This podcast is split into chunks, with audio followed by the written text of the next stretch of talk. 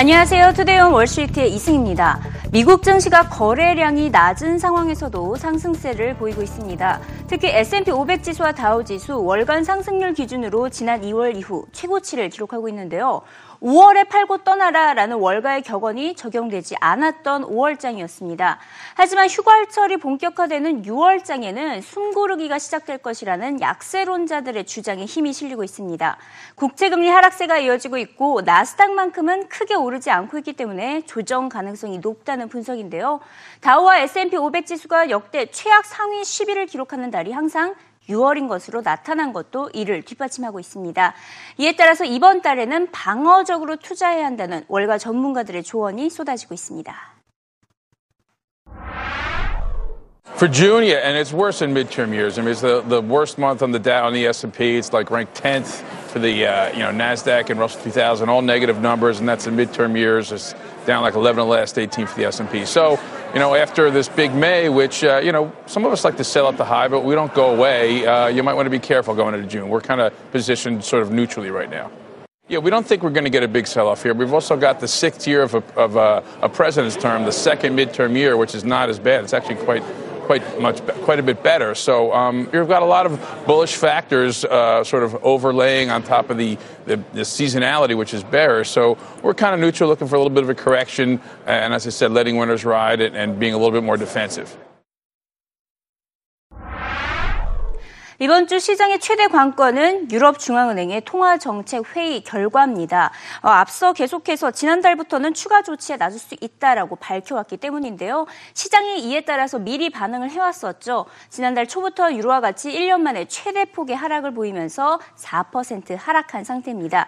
이제 유럽중앙은행은 크게 6가지 카드를 꺼내들 수 있습니다. 아, 각각의 시나리오가 제시가 되고 있는데요. 시장에서는 우선 금리 인하 가능성을 가장 높게 보고 있습니다. 현재 0.25% 수준인 기준금리를 0.1%로 떨어뜨릴 수 있다라는 것이고요.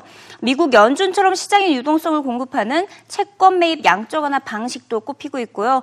또 세 번째는 기존의 유럽 중앙은행이 펼쳐왔던 LTRO가 꼽히고 있습니다. 장기 대출 프로그램인데 시중은행에 저리 자금을 빌려주는 방식으로 1조 유로의 규모의 유동성을 풀어왔었지만 지금까지는 아직 효과가 없었죠.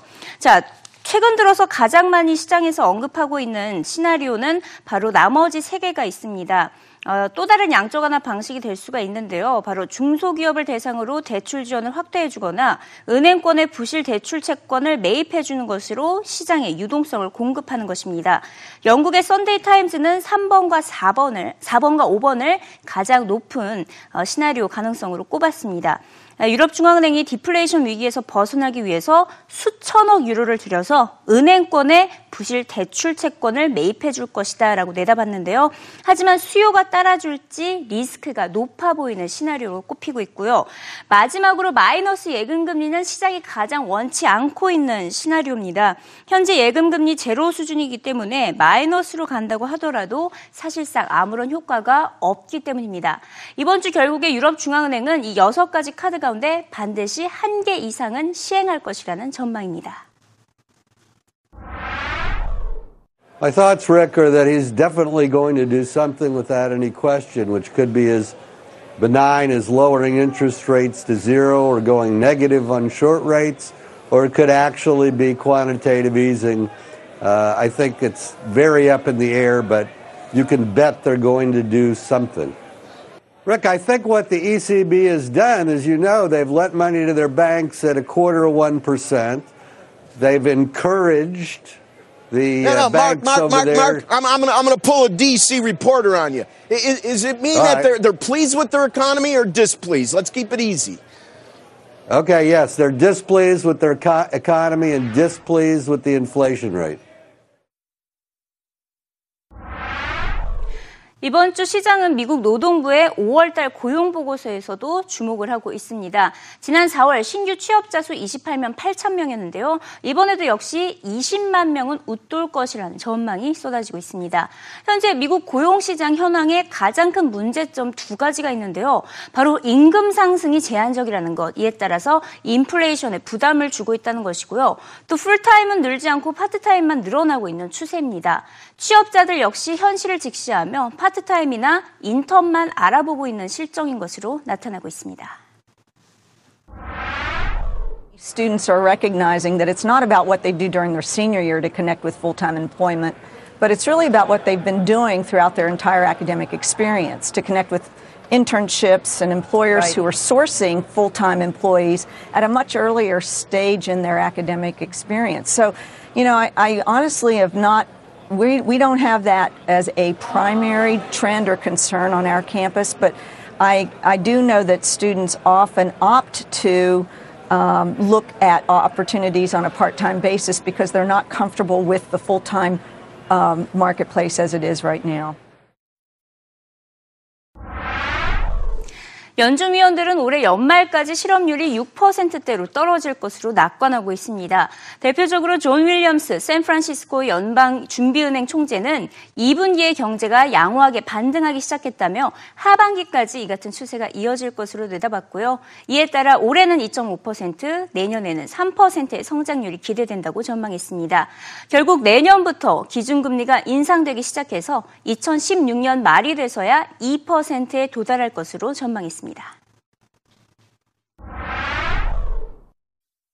Our forecast still would say growth this year about 2.5% on average. So I do see a, a pretty good s- uh, snapback in the second quarter and continuing good growth in the second half of this year and going into next year with around 3%. But of the days of thinking we're going to get 4 or 5% growth reco- you know, as the part of the recovery, uh, we put that behind us. And really we're thinking 2.5 to 3%. So I see unemployment gradually declining over the next uh, rest of this year and over uh, next year, getting to about six percent uh, at the end of this year, and maybe about five and a half percent at the end of next year. Pretty close to my view of full, full employment. So again, within the next two years, I think we'll down to uh, good unemployment figures. So in the long run, I think a four percent Fed funds rate is probably the average. These are really hard to know. Sure. But you know, again, looking at the end of uh, uh, 2015, I would expect interest rates to still be relatively low. I think I expect liftoff next year. But at the end of 2016, you know, something that starts with a, a two, you know, some interest rate around two, two and a half percent at the end of 2016. But again, it reflects the policy accommodation we need to keep this economy adding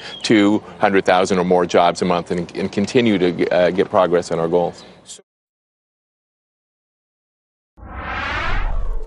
찰스 포어서 필라델피아 연방준비은행 총재는 앞서 윌리엄스보다 더 낙관적으로 내다봤습니다. 올해 실업률이 6% 아래로 떨어질 것으로 내다봤고요. 올해 경제 성장률은 3%로 내다봤습니다. 인플레이션은 연준의 목표치인 연 2%로 향하고 있다며 올바른 방향으로 가고 있다. 이는 곧 긍정적인 것이라고 설명했습니다. The weakness in the first quarter is something we've been anticipating for some time. The weather had very large effects, uh, and a lot of forecasters, not just not just me, but a lot of forecasters are seeing a pretty strong rebound in the second quarter in response to the unwinding of the, to those temporary or transitory effects. At the early part of the year, I was predicting somewhere between six and 6.2 by the end of the year. We may be better than that. There's the possibility we could be below six by the end of this year if things keep going the way they have. And right now, I'm worried that as uh, if inflation continues to return to our 2% target, that's a good thing. Uh, but I'm, I'm worried that since monetary policy affects inflation with as you, as you know, the long and variable lags at times. We don't know when it's going to show up. We have to think about our policies of what we're doing now and what their impact is not going to be, not just what's next quarter, but what's going to happen two, three years from now. And so I think it's a little bit tricky that if you wait too long to react to head to uh, inflation, you're not anticipating enough. You do fall behind the curve, as they say, and but we have to be careful about that.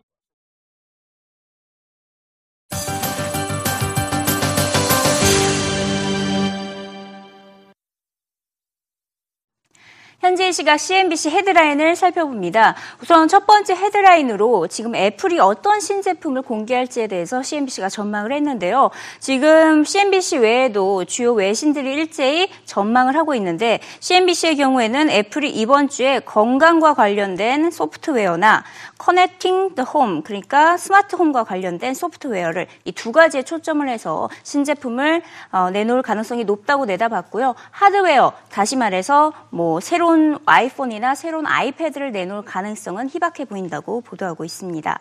자, 이어서 지난달부터 계속해서 조정설 이야기가 많이 나왔었는데요. CNBC는 이 같은 조정설 모두 틀렸었다라고 보도를 했습니다. 미국 증시가 반복적으로 사상 최고가를 경신함에 따라 그동안 전해졌던 조정설 모두 틀렸다고 보도를 한 것인데요. 지난 2009년 3월 바닥을 친 이후에 미국 증시의 경우에는 20% 가까이 상승한 상태입니다.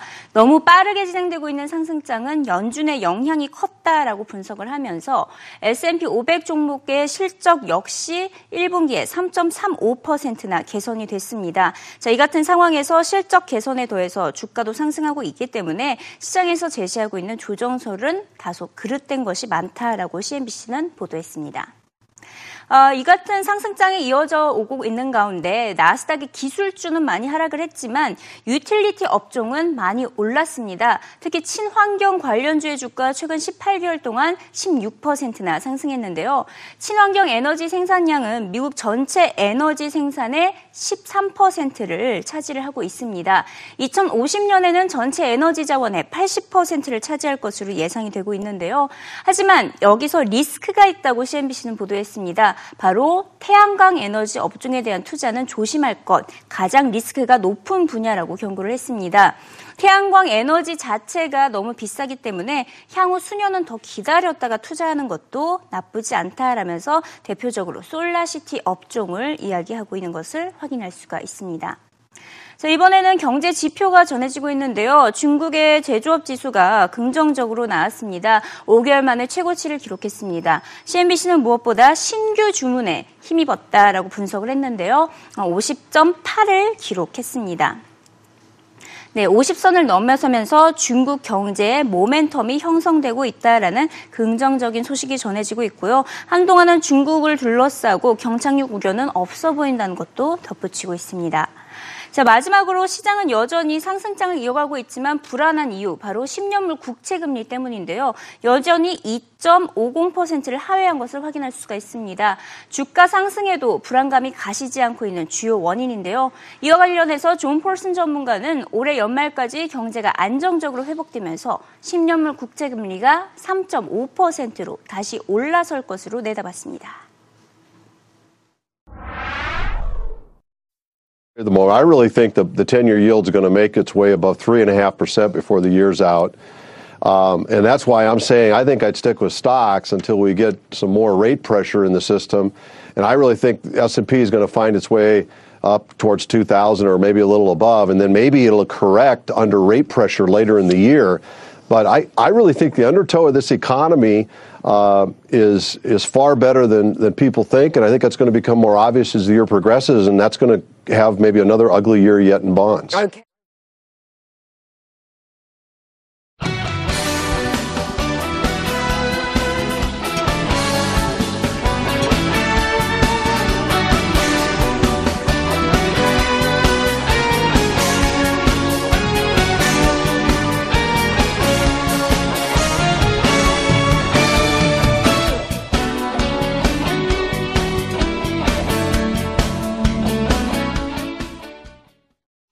네, 시장에 영향을 줬던 주요 해외 기업 뉴스까지 살펴보겠습니다. 제약사 벨리언트가 보톡스 치료제로 유명한 업체 엘러간에 대한 인수 제한가를 또 한 번 올렸습니다.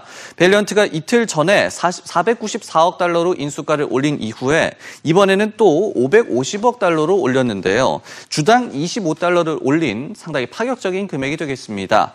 지난번에 이 인수가가 상향 조정됐을 때는 엘러간의 주가가 오히려 좀 부진했습니다. 아직 충분하지 않다는 애널리스트들의 의견 때문에 때문이었는데요. 하지만 이번에는 이 인수가 상향 조정 소식이 전해진 이후에 엘러간의 주가는 급등했습니다. 이번엔 좀 인수 가능성이 커졌다는 의미로 해석할 수도 있을 것 같습니다. 다음 소식입니다. 골드만삭스가 애플의 목표 주가를 기존 635달러에서 720달러로 상향 조정했습니다. 금요일장에서는 크게 애플의 주가가 반응하지는 않았는데요. 골드만삭스 측에서는 단기 신제품 모멘텀이 호재로 작용할 것이란 예상이다. 하지만 더 중요한 것은 스마트 홈이나 스마트 워치 등 건강관리 웨어러블 기기를 통해서 성장 동력을 살리는 것이라고 밝히고 있었습니다. 애플은요, 6월 2일에 개발자 회의를 개최합니다. 어떤 신제품 그리고 새로운 서비스 케이스에 대한 힌트가 나올지 투자자들의 관심도 높아지고 있습니다. 다음 소식입니다. 모토로라를 인수해서 자체 스마트폰을 미국에서 만들려던 구글의 계획이 본격적으로 시작도 못하고 끝날 위기에 처했습니다.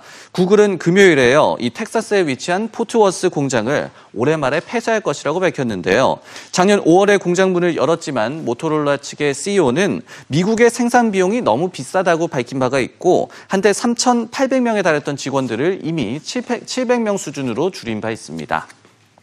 마지막 소식입니다. 홈디포와 비슷한 이 홈 인테리어 관련 소매업체 로우스가 분기 현금 배당을 28% 늘린 주당 23센트로 하겠다고 밝혔습니다. 이로써 연 배당률이 2%가 됐는데요. 홈디포의 2.4%보다는 조금 낮은 수준입니다. 홈디포도 지난 2월에 주당 47센트로 배당을 올린 바 있습니다. 기나긴 업계 침체에서 벗어나서 반등 기회를 잡았던 것으로 좀 해석이 되는 분위기였는데요. 지난 분기 이 로우스의 실적도 한파의 타격을 받기 기는 했지만 경영진은 향후 실적 개선에 대한 기대감을 드러낸 바 있습니다. 주요 해외 기업 뉴스까지 살펴봤습니다.